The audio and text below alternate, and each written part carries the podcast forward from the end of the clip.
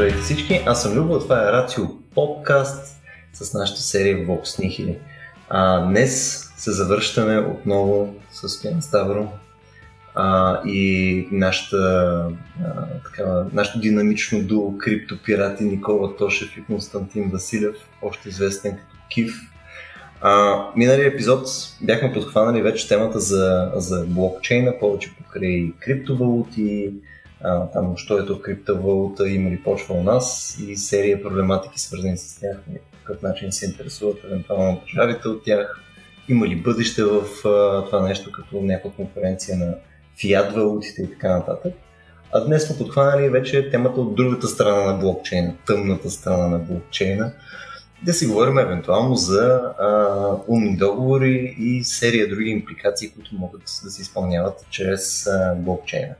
Стояне като шефа на структурата при нас, искаш ли да, да поставиш някакви основни бележки по какво искаш да действаме? Хареса ми как използва думата криптовалути. Крипта. Тоест, а, а, да, така, да, да, да, е, на валутите ще сложим, нали? а, но, действително, ще се опитаме да, да... Не виждам защо да е толкова дарк тази страна на, на блокчейна, но не знам дали има разлика между умни и разумни договори в превода нали, на български, специално при смарт контракт. А, действително, това е така едно нововведение, което събира надеждите на много хора, че едва ли не ние се отървахме от банките, сега ще се отървем от юристите от съдилищата. Аз никога го подозирам в това. А, Кив също. така че те са така настроени срещу тази специфична гилдия, която може би само взима пари и поради тази причина, що пък да не я махнем и нея. Нали, като ще удреме мидълмена, посредника, ми трябва наред да ги подредим и да ги разстреляме един след друг. Така че ако миналия път а, така насочихме острието на копието на блокчейна към а, банковите служители, администратори и всякакви, всякаква сган, сега идва сганта на, на друга гилдия на юристите. А, и ми е много интересно да разбера, нали, наистина има ли го това бъдеще а, сред адвокатите или всъщност всичко ще стане по-умно от тях и изцяло технологизирано. А като структура, мен ми се струва, че е добре наистина в началото да разкаже малко повече за това какво представляват смарт контрактите, как те функционират, защо имат определен тип предимства, които ги правят надежни за едно бъдещо уреждане на отношенията между определени са контрахенти, къде могат да бъдат приложени, да дадем някои примери. Тук с Киф имахме някакви спорове колко да са сложни примерите, но аз подканям всякакви примери да дадем от най-прости до най-сложни, а, след което да видим пък а, дали не е добре да оставим място и за глупавите договори и умните адвокати. Нали, все пак някакъв момент, защото а, може би, както и при а, криптовалутите, а, под света има място за всички, така да се каже. Да видим докъде обаче а, ще се съгласат с това нашите криптопирати. Така че Любо, това е долу-горе от мен като структурът, пък аз ще се намесвам и интервенирам там, където е крайно да. необходимо да защита юридическата гилдия. Не знам, не знам, момчета, хващате ли някаква много малка доза неприрязан от адвокатското съсловие в този епизод? В смисъл, има ли, има, има ли някаква доза напрежонки? Ние сме свикнали, ние дизруптираме, иновираме и тия, дето ги дизруптираме и ги иновираме, те не са доволни. Има дизруптиране и иновиране, да. Точно, а, да, но не мисля, че в, в случая с смарт контракти ще точно така. Самите самите, самите иновации, примерно в банките и дори в революта, те не премахват банките и банкерите. Те до голяма степен премахват първо на първо най- най-простите първи, т.е. тук не става въпрос за, няк... за, става въпрос за някакви договори, които в един момент могат да станат елементарни. Да, бракоразводни договори или договор за наем или нещо такова, което може би сме стигнали до момента, в който вече няма нужда да изисква човешко внимание и можем да го до голяма степен да го сложим в ръцете на хората, както може да през да, моите, моите отношения с банката ми да се случват през революта, не през човек. Така и може да идва момент, в който моите отношения с договори се случват през телефона и през форми, които попълвам и елементарни договори, като, пак казвам, нали, найем или завещание, да бъдат изцяло на блокчейна, изцяло умни. Аз, аз по принцип съм голям фен на, на хората, а, дори на адвокатите всъщност. А, Добре. Смисъл, мисля, че... мисля, че... Да.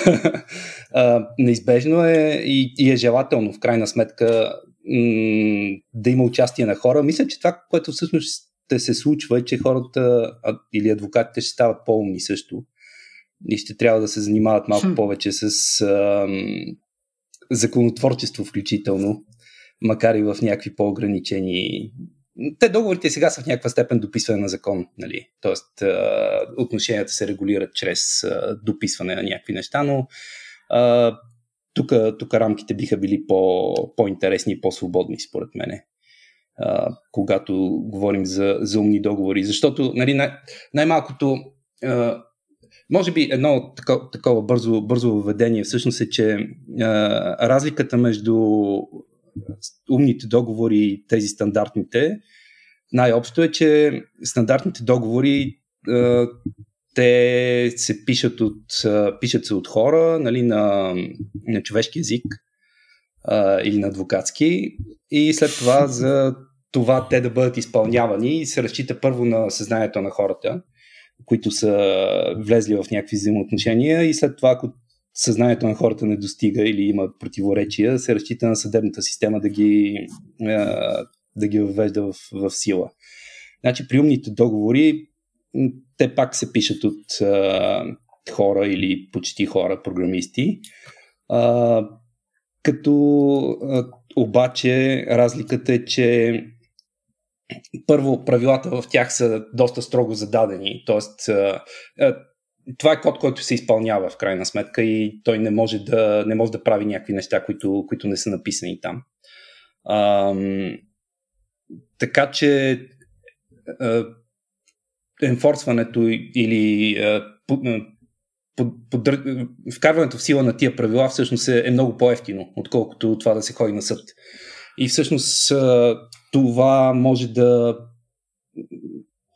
това може да играе, когато от една страна някой а, се опитва да нарушава, да нарушава тези правила, нали, той просто не може да го, да го направи.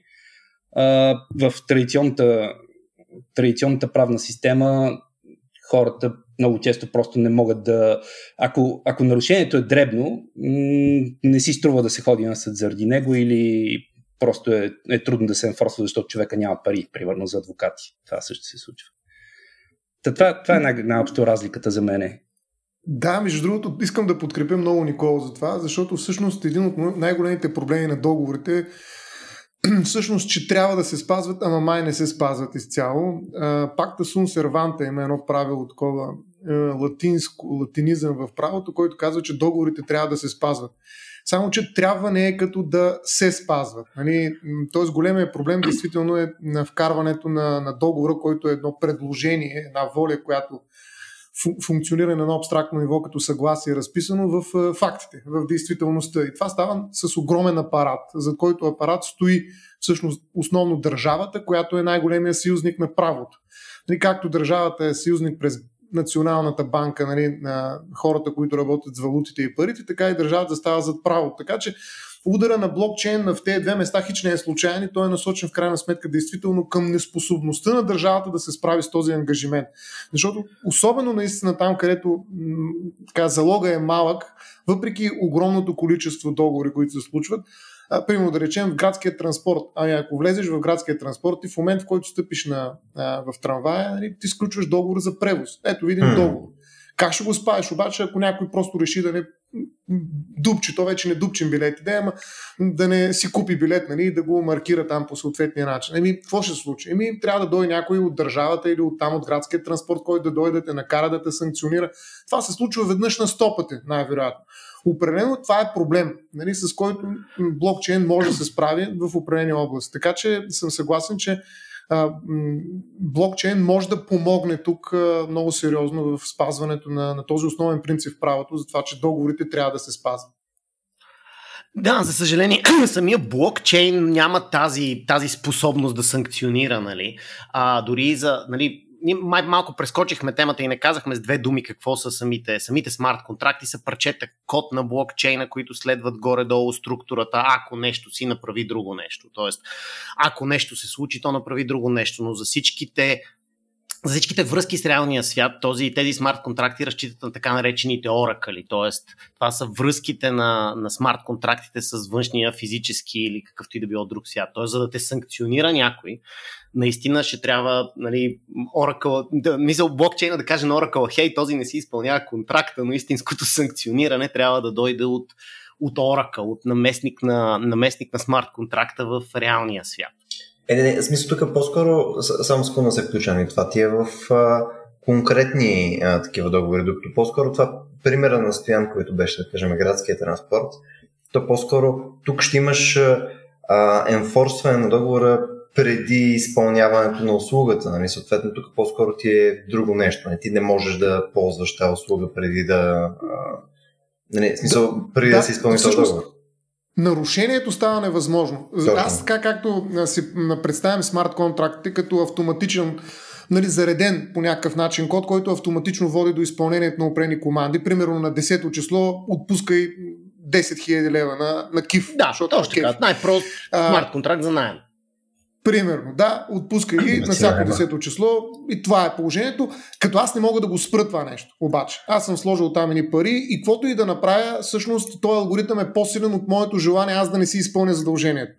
В един момент всъщност санкцията става безмислена, защото няма какво да санкционира, защото договорите винаги се спазват, защото те просто са превърнали в код. Те са в да. един рефлекс. То няма опция да се прескочи, да просто се плаща. Да, това, това води до други проблеми, защото един сега стандартен договор, ние ако сме сключили един договор и видим, че нещо не работи, нали, до голяма степен може да го предоговорим, докато тази част с смарт контрактите все още е в своето по, по-ранен стадий. Да, да, точно така. Може да, не са, може да са глупави даже тези договори, защото не отчитат промени, които са настъпили преди междувременно. Те оракали всъщност се оказва, че това е един упорит алгоритъм, който не може да разбере всъщност, защото е толкова тъп, че точно в този момент, това, този месец не трябва да плата, защото е въведено извънредно положение, да речем, и са отложени mm. плащанията с 3 месеца. Но това не, не ми звучи а, като толкова голям проблем, по-скоро звучи като нещо, което вследствие на някакъв матуритет вече на тази технология да. ще, се, ще се взима предвид. Мисъл, е сега има извънредно положение, имаме N на брой други съображения, примерно има смърт на там някаква страна от договора, тата серия такива точки, където за разлика от договорите в момента, те ако са дефинирани като някакви стандартни части, които се взимат като реквизити за правене на тия типове договори, където имаш готов тип договор, който ти е прямо за найем, вътре във времето са се акумулирали всичките съображения, които трябва да се правят и така нататък. И не трябва байчето, който е завършил право преди една година да го пише, да го пише изначале. Звучи ми, че ще е малко по-адекватно, отколкото нали, креатива на всеки адвокат по-отделно. Това е така, да. Определено целта е да, да, да може все да е, да е по-достъпно за, за повече хора. То, това, с, това, че не могат да се променят, нали, и това, че са код, води и до други съображения. Нали. Понякога може да имаш буквално бъг в смарт контракта, както имаш бъгове, не дай си Боже, в софтуера. И а, благодарение на, на функцията на блокчейна, той този бъг много често бива закопан с толкова блокове над себе си, че всъщност можно не можеш да го върнеш. И тук тук това ще е интересно въобще до, до в какъв момент това, което каза Стоян, че държавата застава зад, зад правото, нали, въобще има ли шанс умните договори да бъдат масово приложими без държавата да застане зад тях? Те всъщност ами... не изглежда да имат, да имат нужда от държавата а, по някакъв начин в момента. Значи, а, по... Да, това по принцип е проблем, че тези умни договори трябва да се адаптират към реалността, която се променя. Нали, той може да е бил перфектен за времето, когато е бил пуснат и една година или там един месец по-късно вече да, да се окаже, че не отговаря на, на това, което се иска от него. Ам, значи, в повечето случаи всъщност имаме някакъв вид а, услуга, а, това прилича на търговска услуга, т.е. взаимоотношение между нали, някаква между договора и всички, всички негови ползватели. Тоест, това е еквивалент на между компания и а, нейните клиенти, нали, доставчици и така нататък, контрактори. А, значи, когато има много, много хора, обикновено има и някакъв механизъм, който е, който е предвиден за това да се апгрейдват а, тези а, умни договори, смарт контракти а, и нещата да се променят. Сега, от друга страна, нещата трябва да се променят за добро, нали? и то за добро на тези, които, тези, които участват. Всъщност, много често, ако говорим особено за финансовите, финансовите смарт контракти, а, там хората, които използват смарт контракта, получават всъщност собственост в... А, значи, а, ако това беше компания, тя ще, ще има акции. А, в случая с умните договори а, им, значи, има толкън а, или това е парична единица, специфична криптовалута, която е за този контракт специално. И тя е еквивалентна на акции на компанията в някакъв смисъл. И имаш хората, които имат тези толкани... Или как? Имаш процент не, от имаш, договор. Да, имаш процент от, от бизнеса един вид. Процент от правото да променяш този договор или как? Да, точно така. Това е процент Тоест, от правото. Тоест трябва еди колко си процента да. да се съгласат, за да го променят. Еми да, което са Или над половината, нали, обикновено. Да, okay. да. Тоест, ако, ако ще има някакъв апгрейд, нали, трябва да има примерно консенсус. Макар, че това не винаги е точно така. А, но, окей, okay, смисъл, а, това, което се получава обикновено е, че всъщност ползвателите на тези, на тези умни договори получават, а, получават някакъв вид собственост в, в него или поне право на глас в това как ще се управлява а, този договор. Hmm. А, което е еквивалентно на това, нали, както имаме Uber. Нали, Uber, има, Uber в момента е компания, тя има а, хора, които пътуват с колите, има и а, шофьори. Значи, хората, които използват Uber, това би било еквивалентно на това те да получават акции в Uber.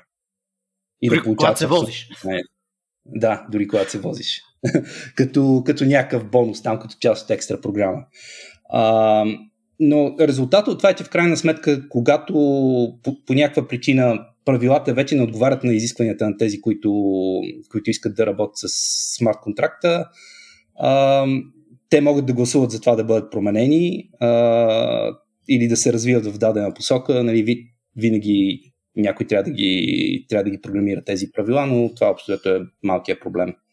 Важното е, че а, стимулите на хората са по-изравнени, отколкото в а, съществуващата финансова система, бих казал.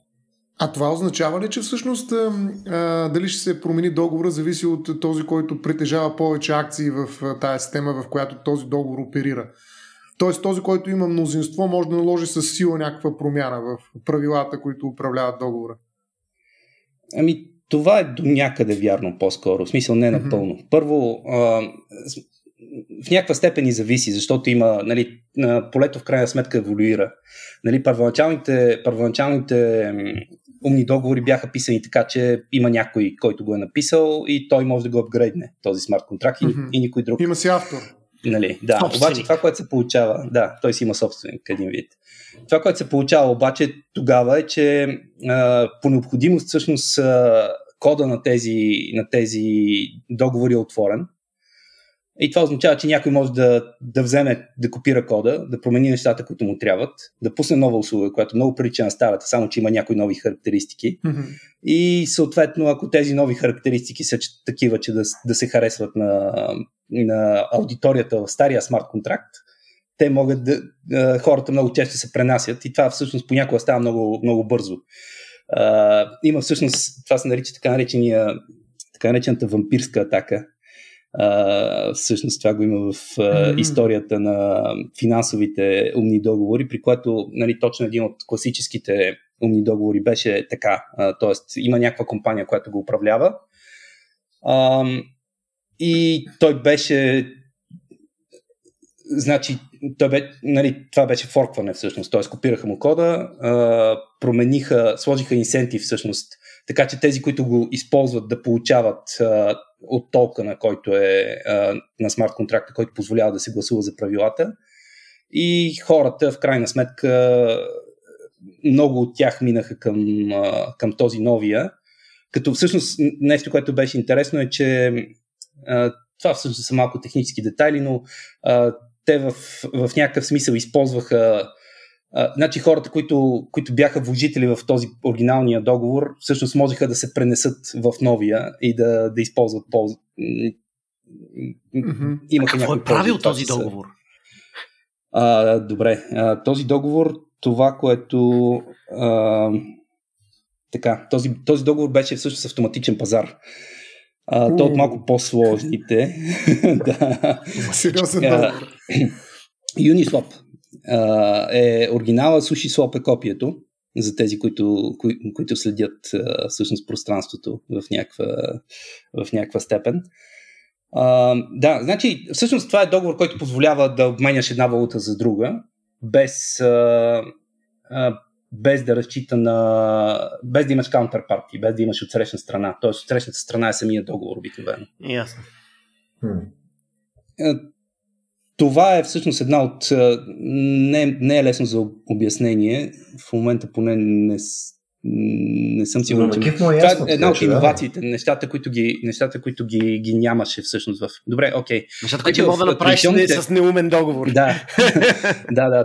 Ами не, всъщност може да ги направиш, но по една или друга причина финансовата система не го, не го направи. Нали? А, но най-общо казано в а, нормалните пазари, т.е. ако ти имаш а, пазар за обмяна на една валута с друга, а, обикновено там, освен хора, които искат да обменят валутите, има и така наречените маркетмейкъри. Това са хора, които правят пазара и те общо взето са склонни да, да вземат от срещната страна спрямо тези, които, които искат да търгуват. Те в някаква степен, а, те всъщност вкарват ликвидност на пазара.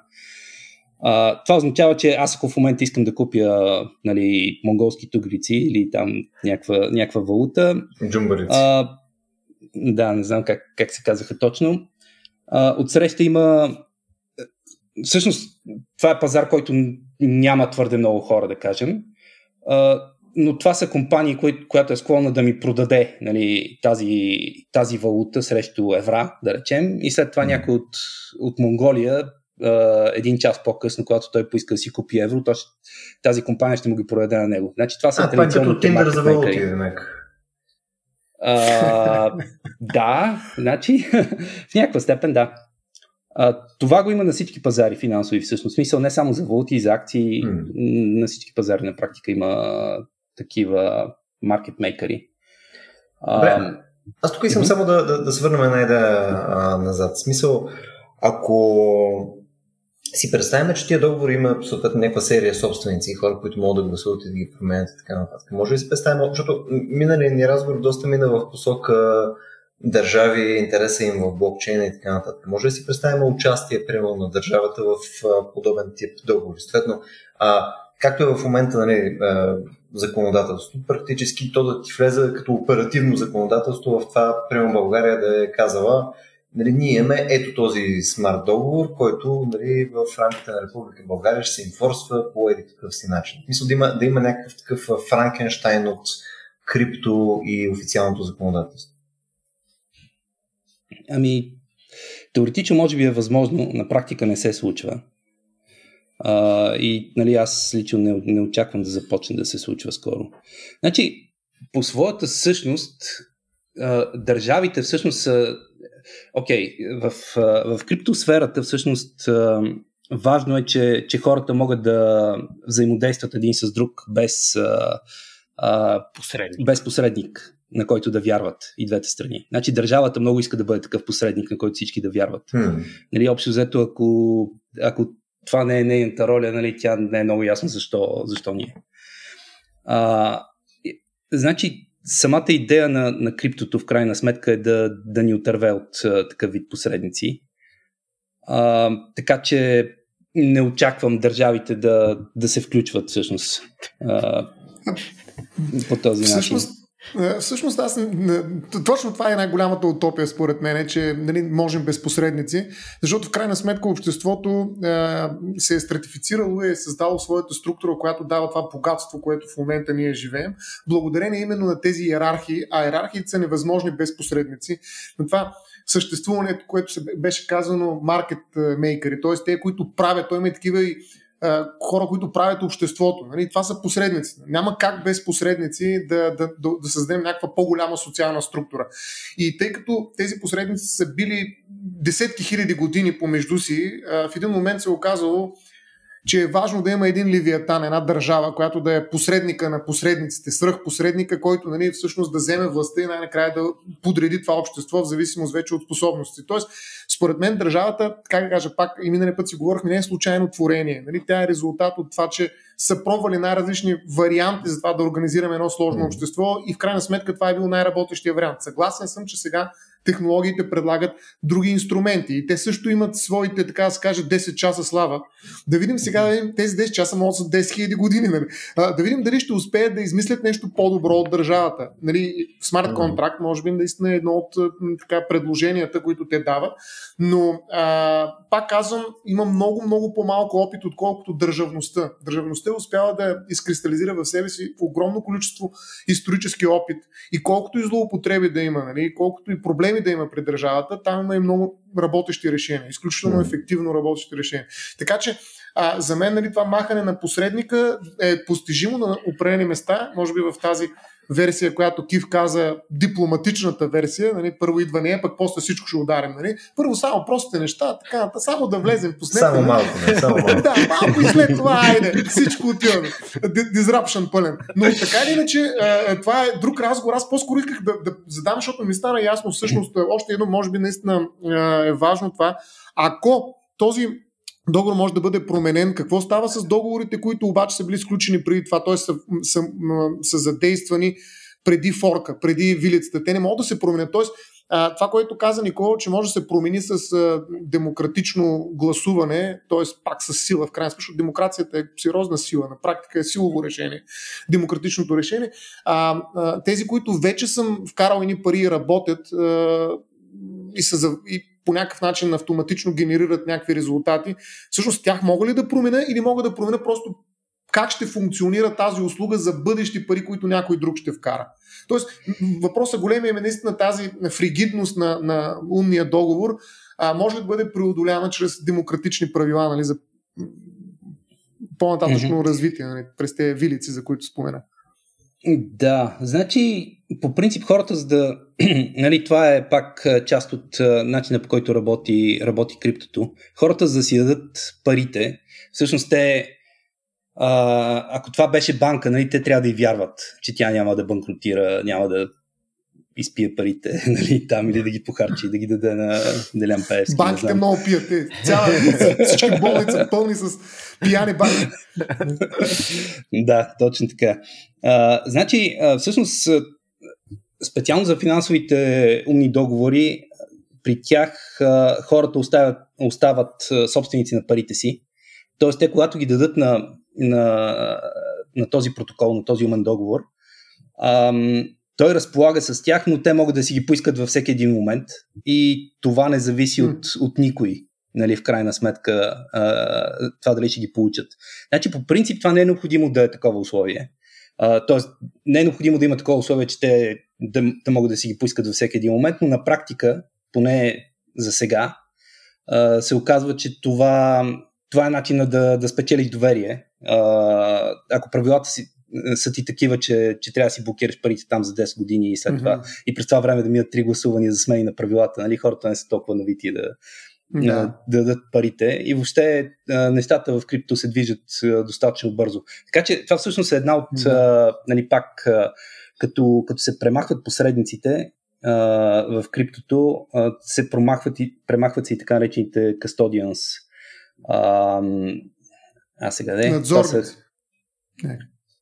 Ами, а, добре, смисъл идеята е, че когато взаимодейства човек с, с банка, да речем, тя е и ти си даде парите в нея, тя става кастодиан на неговите пари, т.е. тя ще разполага с него, но той може да си ги поиска, но да, да. А, в случая с финансовите умни договори, всъщност човек си оставя, остава си в контрол на, на нещата. Няма някой, който да може да му забрани да, да направи нещо с, а, с неговите. Да, това означава обаче, да? че на срещната страна няма доверие на този договор, защото аз примерно разчитам на това, че не ти, не зависи от теб, а от договора да ми преведеш 500 лева на всяко пето число. Нали? Намалявам сумата, че а, ами, стане... да, да. да. Колкото ми.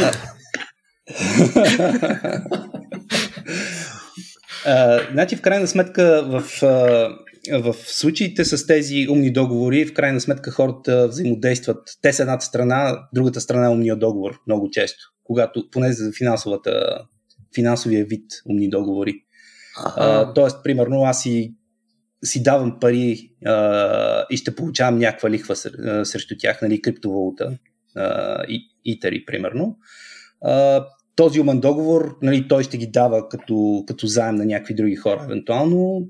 А, на мен ще ми плаща лихвата, всичко това е кодирано в, в код. Ми, то, той не става ли посредник така? Ако за тази страна, която е на среща и която всъщност изпълнява ролята на срещата страна, тя може в един момент да започне да, да работи, така да се каже, под някакъв, някакъв алгоритъм, да го нарека собствен интерес. Тоест, тя може да се превърне в... Тя е посредник. Маркетмейкър. Ами, да, може да го наричаш посредник, но, но, но тази страна не, не взима собствени решения. Значи решенията и са кодирани предварително. Тоест аз знам предварително тя какви решения в какви случаи mm-hmm. ще вземе. Примерно, обикновено те дават, дават заеми в една криптовалута, т.е. тази, която аз съм, аз съм дал, нали, примерно. Само ако другата страна всъщност е вложила а, залог, който е достатъчен, че да покрива заема на 150%, да речем. Mm-hmm. И ако падне покритието под 120, този умен договор ще продаде автоматично неговия залог, така че да, да възстанови а, да възстанови парите. Тоест аз няма да, Тоест, да ги изгубя. Тоест, всъщност голямата идея на, на, на, на, на, на Smart Contracts е да заменим посредника с посредник, обаче с доста по-предвидим посредник. Тоест проблема не е с посредника, а с това, че той може да е непредвидим в определена ситуация. Така ли?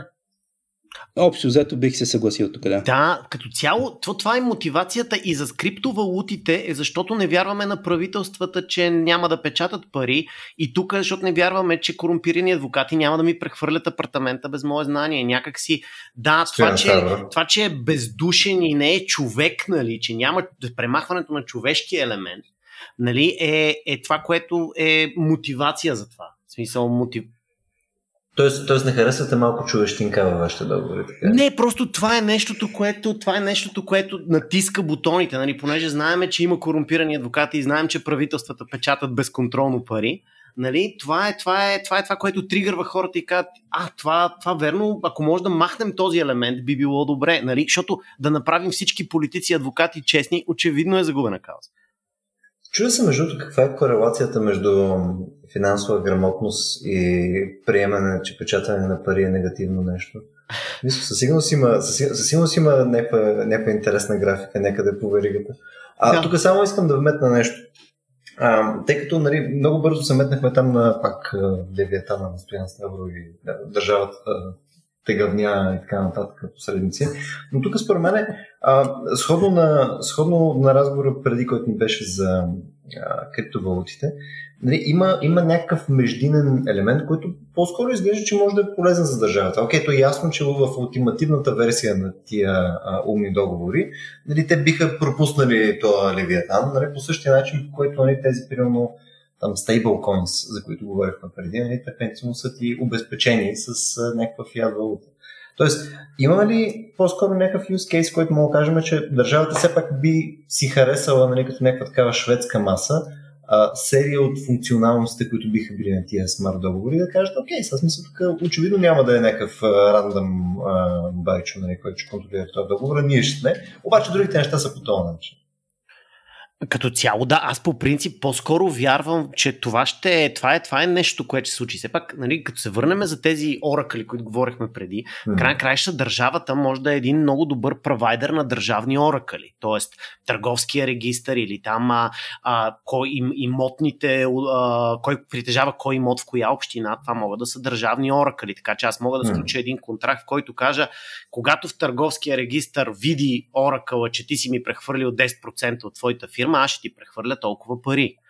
И даже, даже по-скоро очаквам, нали, това, то, не мога да си представя как ще стане този, този, този матуритет, нали, кое е кокошката или яйцето е първо, но по принцип държавата, особено бидейки в контрол на такива неща, като търговски регистри и притежание на имоти и на земя и, и така нататък, те, най-малкото нейните оракали ще бъдат абсолютно необходими за функционирането на това.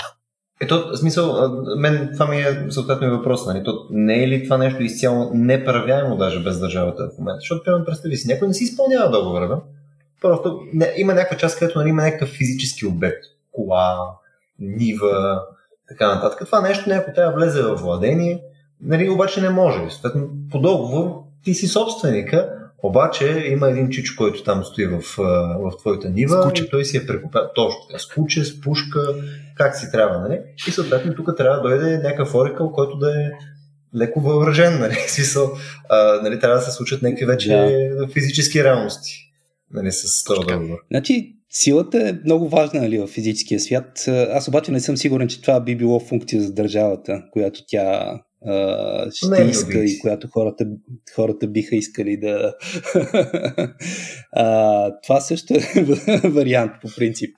Но а, не, в смисъл, като казвам, че не знам дали е функция на държавата, не знам дали аз бих вярвал толкова на държавата. Значи държавата има някакъв регистр, нали, аз сигурно бих, а, плат... в смисъл бих платил, примерно, на някой оракъл да провери нещата в регистъра, дали отговарят на истината и така нататък. Но държавата, по принцип, тя се опитва да аутсорсва тия функции, така или иначе.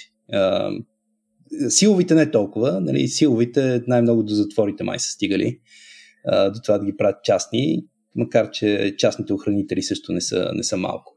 Но въпросът е, че ако те са аутсорснати на, на някакви частни лица, всъщност и системата е добре направена, тези частни лица или там юридически лица или каквото са, а, те биха имали правилните стимули да, да си свършат работата, защото иначе а, ще бъдат пенализирани от, от договора, нали, от умния договор в крайна сметка. Обикновено в тия случаи те имат някакъв залог и ако те се държат не както трябва и това бъде доказано, а, те се разделят с този залог или с част от него и така нататък.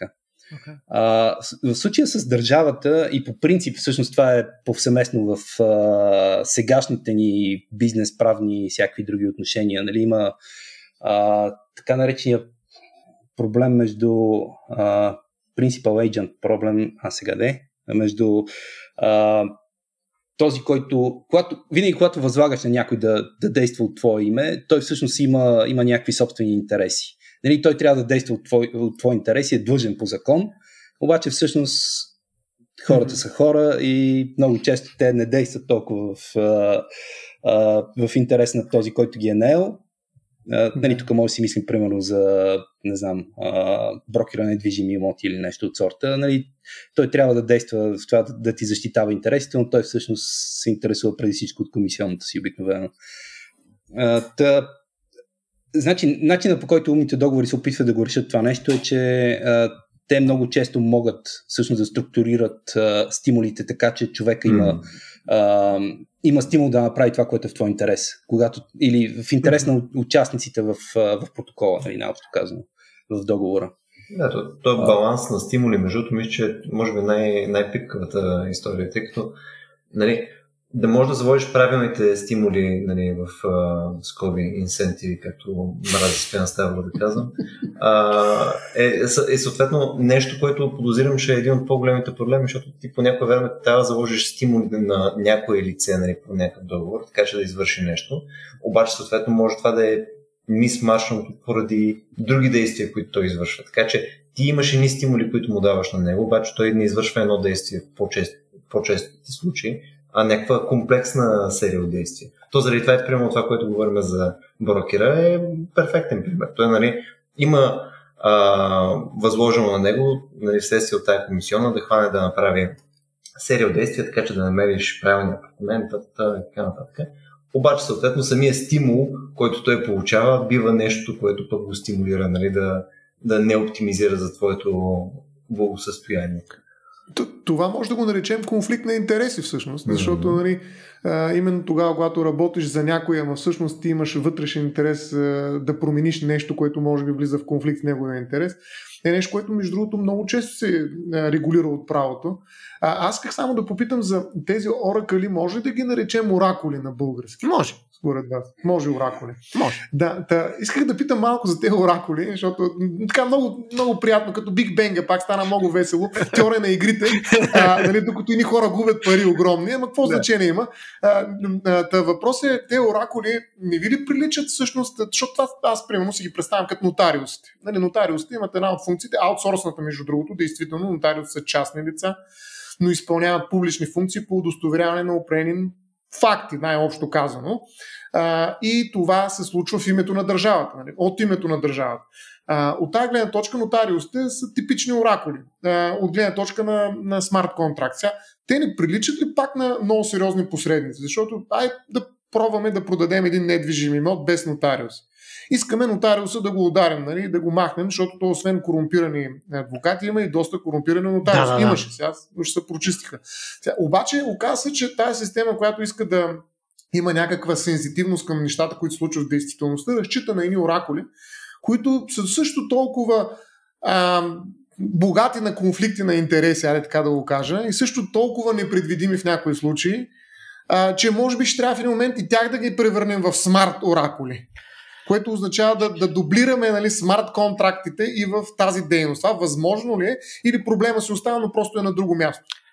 Ами... ами не, не си остава. Не си остава проблема. А, в смисъл, т.е. проблема в някаква степен го има, само че тук може би капитализма всъщност а, в действие води до това, че когато някакви такива функции биват силно специализирани, а, тези, които ги изпълняват, в крайна сметка специализират много и почват да го правят добре, нали, това, което, това mm-hmm. което правят.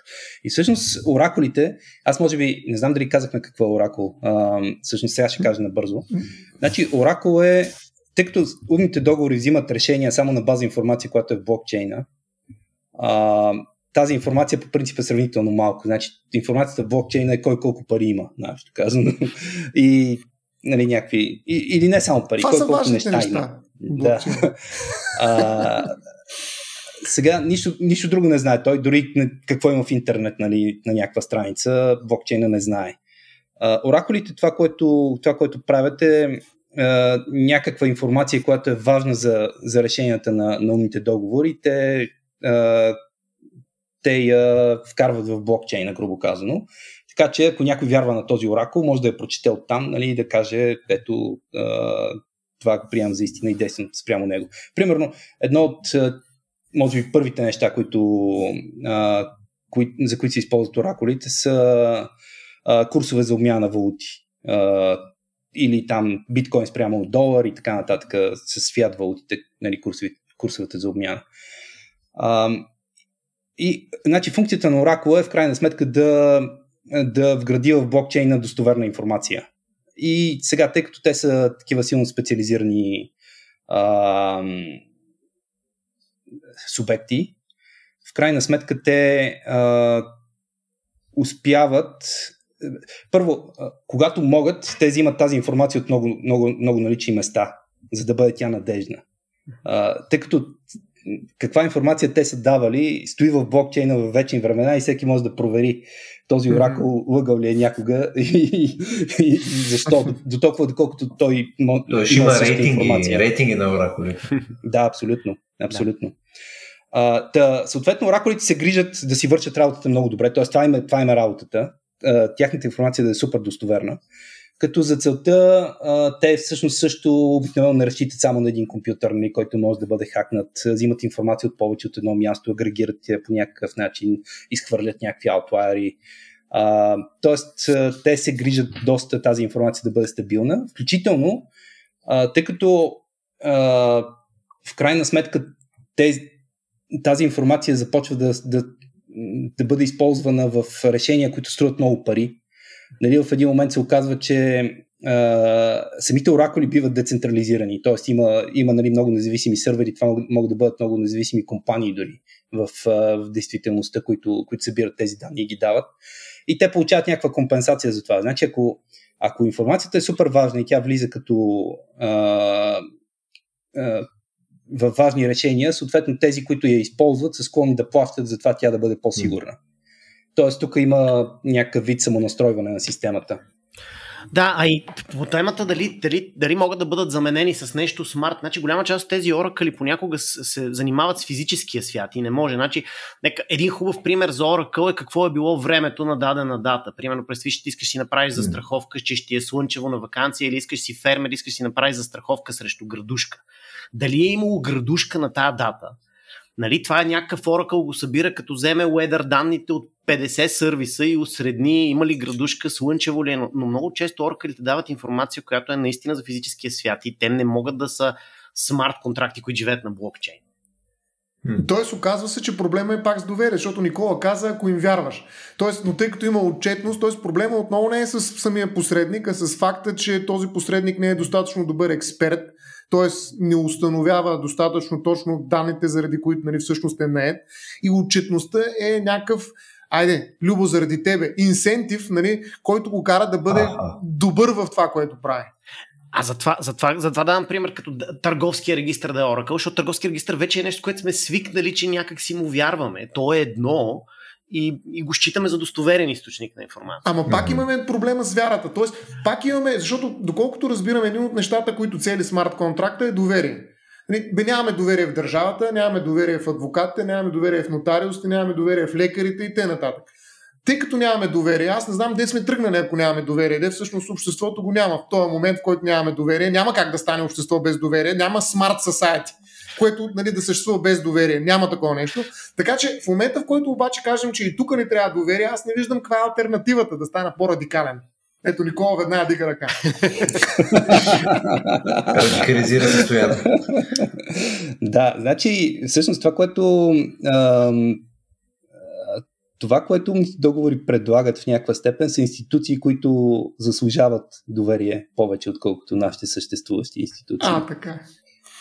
Не, от инженерна гледна точка, дори ако приемеме, че нали, всяко, във всяко, всяко доверие нали, а, а, се пренася, т.е. като намалиш бройката неща, на които може да имаш доверие. Т.е. Нали, ако преди сме имали една система, където ме ми трябва доверие и в оракълската част, и в договорната част, сега да кажем, че строим една система, в която ни трябва доверие само в оракълската част, но вече в договорната не ни трябва. Т.е. намалили сме бройката точки на щупване на системата.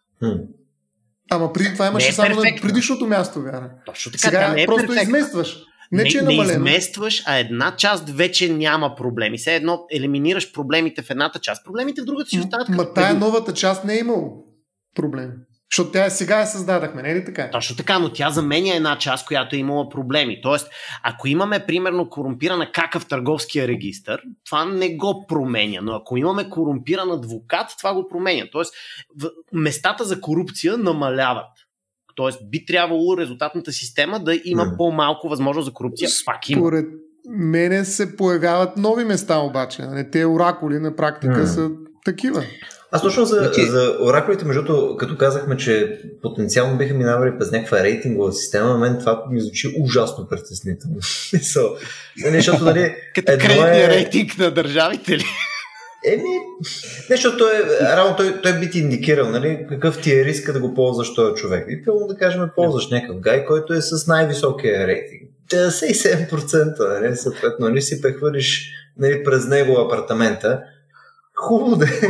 Ама някакси, че 97% нали, ми се създава някакво напрежение, разбираш. Мисъл, той ще фане и просто няма, нали, ще удостовери, че този апартамент ми е прехвърлен и аз просто съм тъп, нали, обаче съответно той ще си живее в този апартамент. Еми, И там нататък останете 10 000 договора, ще съм супер, нали, ще си оправя рейтинга, нали.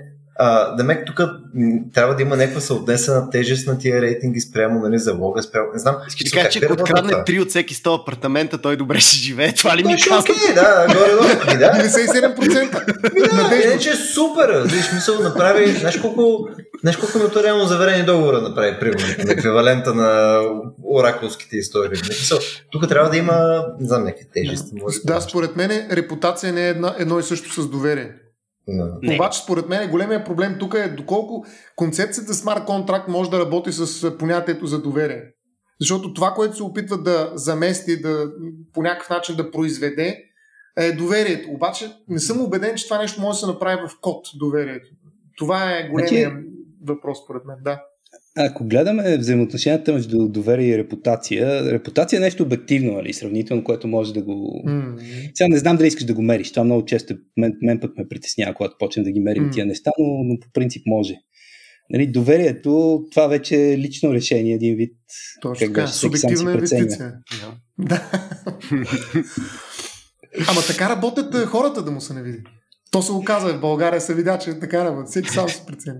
Точно така. Всеки Да. да. да си преценя, точно така. Това, това в крайна сметка е така, но а, когато системата, ако системата е оптимизирана за това, което трябва, а, нали, в крайна сметка това, което се получава е, че а, тя работи по-добре, защото така както всеки сам си преценя, а, повечето хора взимат относително правилни решения или тия, които не взимат правилни решения, по някакъв начин са в губеща позиция след това. А, нали, системата се, се грижи по някакъв начин, начин за това. Тоест, То всъщност по-скоро тя... се предлага една по-добра да. инфраструктура, в която това доверие да се случва. Ами да, обаче тази инфраструктура е нещо много важно, нали, в крайна сметка. А, нали, ако погледнеш да. а, финансовата система а, на света, нали, тя не а, тя не дава някакъв продукт, в смисъл нейната, цялата и работа не е да, да разпределя инсентивите правилно. Mm. А, и, и нали, затова получава 20% от GDP-то на света. Топ, топ, топ. И, и, и върши това, което виждаме. Нали? Добре, а, аз тъй като темата, темата за ораклите продължава да ми е интересна, вече а, приближаваме един час тук. Искам да заходим към другото нещо, защото виждате, мен, мен ми е интересно цялата тази работа с доверие и прочее, как би, как би сработила там, но да кажем, че имаме някакъв недобросъвестен печага, нали, който прави някакви неща и той има някакъв залог. Примерно сложил залог, а, не знам, там някакви, някакви биткоини, някакви неща, някъде висят някакви пари, които са пропорционални на потенциалното провинение, което би направил и така нататък. И установяваме, нали, ето той отива, не е удостоверил правилно а, някакво събитие, прямо прехвърляне на някаква собственост така нататък. Той го има този залог, който е там, кой го удостоверява това нещо, че Оракула се е насрал? Защото нали, то малко е такъв тип Who Watches the Watchman. Мисля, има Оракул на Оракули, дали какво става? Ами, конкретно при оракулите бих казал, че не се сещам за такъв механизъм, който да функционира и да е имплементиран. Принципно има в други области. А, нали, обикновено има просто много, много а, да речем, оракули там или някакви. А, те са понякога валидатори, които изпълняват същата функция. А, и когато се види, че нали, само, само ти казваш, че това е А, всички други казват, че е Б, значи сигурно е Б. Сигурно е Б. Тоест има няколко хора, които го удостоверяват и реално ти, ако не си с там партийната линия, съответно ти го отнасяш. Да, има трансперенция. Да, значи, всички знаят какво си казал mm-hmm. на коя дата. Ти не можеш да излъжеш, да кажеш на един едно, на друг друго. Публичността mm-hmm. и това, че всичко бива в последствие запечатано в блокчейна, което си казал, нали, придава една отговорност на не може да, не може да излъжеш. Mm-hmm. Нали, тоест, не, okay, ли един път? Ясно е, че си излъгал. Но това значи, че пилно покрай един договор имаш повече от един оракул, който удостоверява в тази Това много зависи от случай. Значи, когато става въпрос дали утре ще е слънчево, може да имаш 50 оракула. Google, Aqua, Weather, Weather Underground, 100, 100 фирми или 100 източника на данни в интернет ще ти кажат утре ще вали или не. Ако става въпрос за търговския регистр, колко процента имам аз от дадена фирма, това е един оракул, защото той е такъв. Те не са винаги едно и също. Mm-hmm. Мене малко ме бъгва този пример с търговския регистр, впрочем, защото търговския регистр принципно трябва да бъде на блокчейна. Това е така. Следващата стъпка, нека първо на Oracle. Естествено, че рано или късно ще е на блокчейна. Естествено, естествено. Да. Не, не за, за държавен да. от такива неща. Значи, блокчейна е той си е да, той, си е, той, той е добра технология, за да имаш непроменим, непроменим запис на какво се е случило. Тоест, аз съм почти убеден, че държавата, дори за вътрешни цели, държавите ще почнат да използват блокчейн за точно такива неща, кой какви собствености има и, и така нататък. Това е просто удобство. Това е като utility. Не казвам, че това ще е тази анархична утопия, където този, това ще рън, това ще си рънва на държавни компютри, които нали, ще бъдат про, uh-huh. нали, съответно пазени от държавни хора с държавни да. пушки, но технологията ще се ползва. Да, там няма да е информация и така нататък. Но преди че е сега, скоро отново идват избори, между не знам кога ще пуснем този епизод, има шанс да е след изборите а, и революцията. А, има ли вариант евентуално да си представяме, че някаква малко по-съществена част от държавността може да минава през блокчейна. Нали? Да не се фокусираме само върху нали, тази плътска част с нали, притежание на земи, активи и така нататък. Има ли други неща, които могат да вършим? Нали, а, примерно гласуване. Има ли нещо друго, което може да качим, което би имало смисъл да. Ами да, ти като си помислиш това, което разказа Никола, дето има един смарт контракт и всеки има процент в него, значи ние ако направим един смарт контракт, кой управлява България и всеки български гражданин има по едно гласче там, може mm-hmm. веднъж на еди колко си години да гласуваме как ще променим този контракт. А, проблема с... Значи, демокрация. Това би, било, това било много хубаво, докато нямаше проблема с липсата на анонимност. Значи проблема е, че ако използваме абсолютно буквално сегашните смарт контракти за гласуване, изборите ще станат публични, ще се знае, че Любо е гласувал за Хикс и Кив за Y. За Волен Сидоров. Точно така. Смисъл. И това вече вкарва тая човешка част с купуване на гласове и принуждаване. Ако аз мога да те, да те проверя за кого си гласувал, там местния дирибей може да види цялото село за кого е гласувал. И всъщност а, изключая анонимността, т.е. Ако имаме, ако имаме елегантно математическо решение и за анонимността заедно с това, а, нали, може да има, защото в една, държа, Има. в една демокрация да има често избори, да не са на 4 години, а да са през 5 месеца за нещо важно, да гласуваме за АЕД, за вакцини, за локдаун, би било интересно. Е, те са даже на 4 тази година. Ами, Не знам Ние дали в харесва. България си ги правим много често, да. Това, което каза на Кив специално за това, че ако знаем, ще видим, че не са изпълнили, а всъщност те са поели ангажимент, нали така, да гласуват за някой. А купуването и продаването на гласове е престъпление, да кажем, нали, тук ще излезе. Трябва да се каже. Точно така. Да, въпросът е Да. обаче, че оказва се, че ето има случаи, в които е добре да може да не си изпълняваме задълженията. Не е ли? Тоест, има определен тип задължения, които като че ли не трябва да бъдат валидни по начина, по който ги направи един смарт контракт. Представи си сега, че аз съм поел ангажимент да гласувам за партия А с смарт контракт, който не ми дава възможност да дръпна назад. Нали, той е код и край. Автоматично, като дойдат изборите, аз гласувам по този начин, по който съм казал, защото са ми превели и той, нали, оракъла там ще разбере, от оракула ще разбере как съм гласувал и ще ми преведе съответните пари. Тоест, даже на всичко горе аз не мога и да не изпълня, за да не ми дадат парите. Аз все още си представях, че купуването става извън блокчейн. Защото е много Може нелегално. да става извън.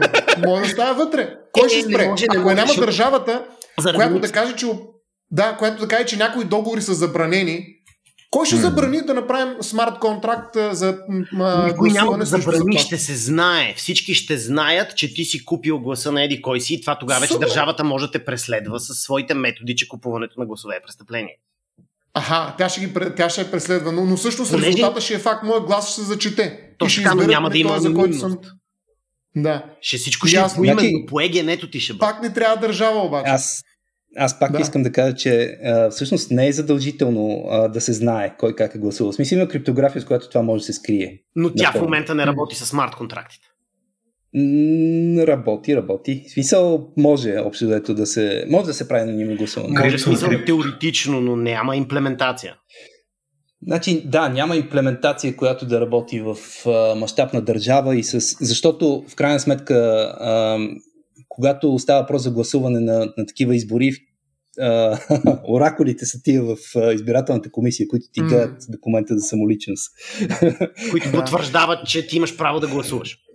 И, и между другото, те а, точно за това са в някаква степен децентрализирани. В смисъл има пет, човека там от различни партии, които се гледат един друг да не правят глупости. Там са застъпници вече. Е, Ами, избирателните комисии също мисля, че са сравнително, е, в смисъл там има представители на различните партии в самите е, комисии. Нали, но има и застъпници. Тоест има много хора, които се грижат за това Да. нещо. Едно време Тоест, какви е- оракули имаше, сега какви станаха оракулите. нали? Много са е- елементарни оракули. Гледат някакви елементарни неща. Едно време да си оракул беше страшна работа. Има Да. гръцко време. Делфи беше супер, да, и аз помня. А сега вече се всеки втори вратата оракул. Да. Да. като се Аз отряхне искам- вратата лекичко, малко по малко, Да. стават нещата.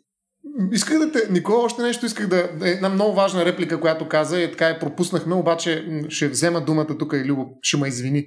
А, каза нещо много важно, че всъщност за това държавата взима едни 20% и така нататък. Тоест за какво ги взима? За да осъществява посреднически функции. Но според Не, не, мен това е много беше важно. За финансовата система. Ми, ми тя е то, в смисъл, нали има разбира. данък. Държавата взима Данък общо 50 май. 50. Да, точно. Добре, разликата е в цифрата и не, не е в полза на държавата. Да, въпросът е, че всъщност това не е възнаграждение. Ако те наречените оракули получават възнаграждение за това, че те качествено констатират някакви факти, които имат значение за прилагането на опрени правила, всъщност държавата не е просто посредник. То не е нещо, което констатира и казва нали, как се случват нещата и за тази работа взима пари. Има още много важно нещо, което също пропускаме, което е част, между другото, и от проблема с доверие. Това е политиката. Че една държава всъщност има бюджет не само за да си плати на служителите, а също така и да разпредели опрени пари. А разпределението, както примерно да речем една социална държава го прави и на определени цели. Тоест има едни по-слаби, които не могат да правят тези договори, не могат да участват адекватно на пазара и така нататък, и така нататък. И държавата поема ангажимент да ги защити. Тоест държавата има една функция, която е много по-различна от тази да бъде просто посредник. Нали, тя първо определя правилата и казва какви договори могат и какви не могат да се случат. Нали, тя не е просто брокер по договорите. Тоест казва какво може да се случи в този свят, защото има някакви правила, които за тя стои някакви ценности и така нататък. Ние сме седнали и сме се разбрали с ръцете, че не могат да се купуват гласове. Да, но в блокчейн, особено ако има нали, заличаване на следите, това може да се направи след като 50% плюс са желаят, ми какво не? Ще направим един форк и по тая вилица ще може пък крайна сметка. Но държавата, да речем, без нея в тая вилица и така нататък. Но а, държавата, освен всички тези функции, има една много важна функция да разпределя. Която функция, пак казвам, е въпрос на политика. И аз се чуя, възможно ли е всъщност тази идея за политиката да се интегрира в блокчейн мисленето за смарт контракт? Тоест, смарт контракците не могат да надхвърлят, според мен, а, така собствения си гео. Тоест, те получават някакъв резултат доста добре и наистина като инфраструктура, която да осигури спазването на опрени правила, според мен са изключително ефективни, но стигаме едно ниво, над което вече е необходимо така отгоре да се управляват множество отношения между хората и да се преразпределят някакви ресурси. Ще кажем, че примерно може, може да има по-конкретно знам въпроси, смарт контракт, който да управлява бюджета на Националната здравноосигурителна каса? Хм. Да. Да. да. Благодаря. Ако сме се разбрали да. за правилата предварително. Благодаря ви, че не, не, значи, слушахте днескашния подкаст. Чакай, а, така, значи ако сме се разбрали по някакъв начин за правилата предварително, нали, оттам нататък изпълнението нали, е, ще бъде ефективно да го дадем на, Точно така. на смарт Ама толкова политиката ако така го прави... какъв контракт ще напишем, но после контракта работи автономно. Ама там, то тогава здравеопазването в наши рухне. Не, че не е рухнало вече, ама в смисъл такъв, че благодарение на факта, че не се изпълнява бюджета на Националната здравна осигурителна каса, се лекуват стотици хора в България. А това е смарт контракта, че каже да мрът. Според мен, да. Ами да, ако смарт контракта влезе, че всичко се изпълнява по бюджета така както е планирано, ние ще почнем да мрем по улиците. Не бе, ти нямаш проблем тогава да има политически консенсус, че, че променим смарт контракта. Това не е проблем. Докато го променим, ще умрат хора. Трябва преди това да, да не се изпълнява този договор, за да може да стане работа. Че, че, аз, аз, само... консенсуса е труден. Само секунда, тъй като тук аргумента на мен малко ми обягва. Мисля, тук, т.е. проблема, който Стояне ти описваше, че Просто самия а, смарт контракт би бил прекалено ригиден и съответно прекалено сложен за, за да се направи правилно, а, което в момента, тъй като нали, може да се изпълнява от хора, които имат някаква гъвкавост, нали, е по-адекватно да се случва по този начин, защото не мога да направим перфектно фуркастирайки за някакво време напред. Това ли ти е аргумент? Да, всъщност аргументът ми е, че в политиката, това е, политиката е игра, айде да използваме това. Между другото, много ще ме е интересно да направим за теория на игрите, един разговор. Една игра, в която всъщност аз играя с правилата. Тоест, аз мога да си позволя, ако в момента видя, че това правило не работи, да го мютна за този момент, да кажа, бе, ще изключа, нали? да, трябва да са 100 лева, обаче на Пирогов ще дам 150, защото в момента изпълни много важна функция, спаси двама човека. Да, те нямат право по тези правила да получат безплатно лечение, обаче умираха или пък обаче така се случи, аз проявявам някаква милост, така да се каже, и поради тази причина, т.е. по друг начин да каза политика, и прилагам правила, които са адхок, т.е. не си спазвам ангажименти. Т.е. факта, че хората могат да не изпълнят това, което са казали, че ще го направят, не винаги е нещо лошо. Той има много позитивен ефект в някои ситуации. И всъщност, когато ние а, махнем нали, тая милост, така, пак да кажа, мислене, не изпълнение по милост, ако щете, а, и всъщност живеем в един идеален свят, в който всичко се случва така, както е планирано, ние имаме големия шанс да попаднем в една антиутопия. А, всъщност на нас не трябват хора, които не си изпълняват задължението, за да имаме общество, за да има помилост това общество, въпреки всички правила. Защото тези правила са като фашизма. Нали, аз виждам в смарт контракт, контракт един фашизоид понякога. Криптофашизъм. Пак да се радикализирам. Пак да се криптофашизъм, както си говорихме. А пак да се радикализирам, защото нали, трябва. Нужно е. А, и от тази гледна точка ми трябват на мене хора, които не си изпълняват задълженията. Не е ли така? Значи аз съм, аз съм абсолютно съгласен всъщност с това, че не всички, не всички неща трябва да бъдат твърдо кодирани, а, нали, с изброени случаи, в които нещата са така и други, в които не са така. Тоест в някакъв в голяма част от случаите трябва да се прилага, да се прилага някакъв здрав, здрав разум.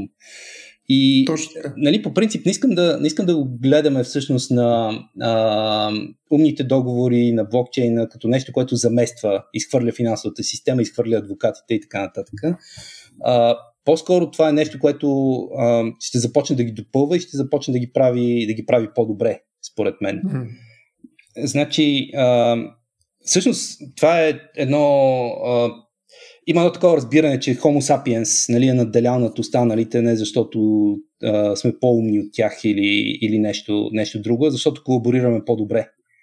А, нали, не защото сме по-умни Заради от неандерталците, примерно. Неандерталците, Да, които- между другото има един френски- Били доста умни. Френски социолог Латур се казва, говори за така наречения деец мрежа. Тоест на практика тези смарт контракти ще станат част от хората, които ще работят по-добре благодарение на тях, ако те разбирам правилно. Ами, е, това, което исках да кажа, е, че те всъщност са нов, а, нов механизъм а, за взаимодействие между хората.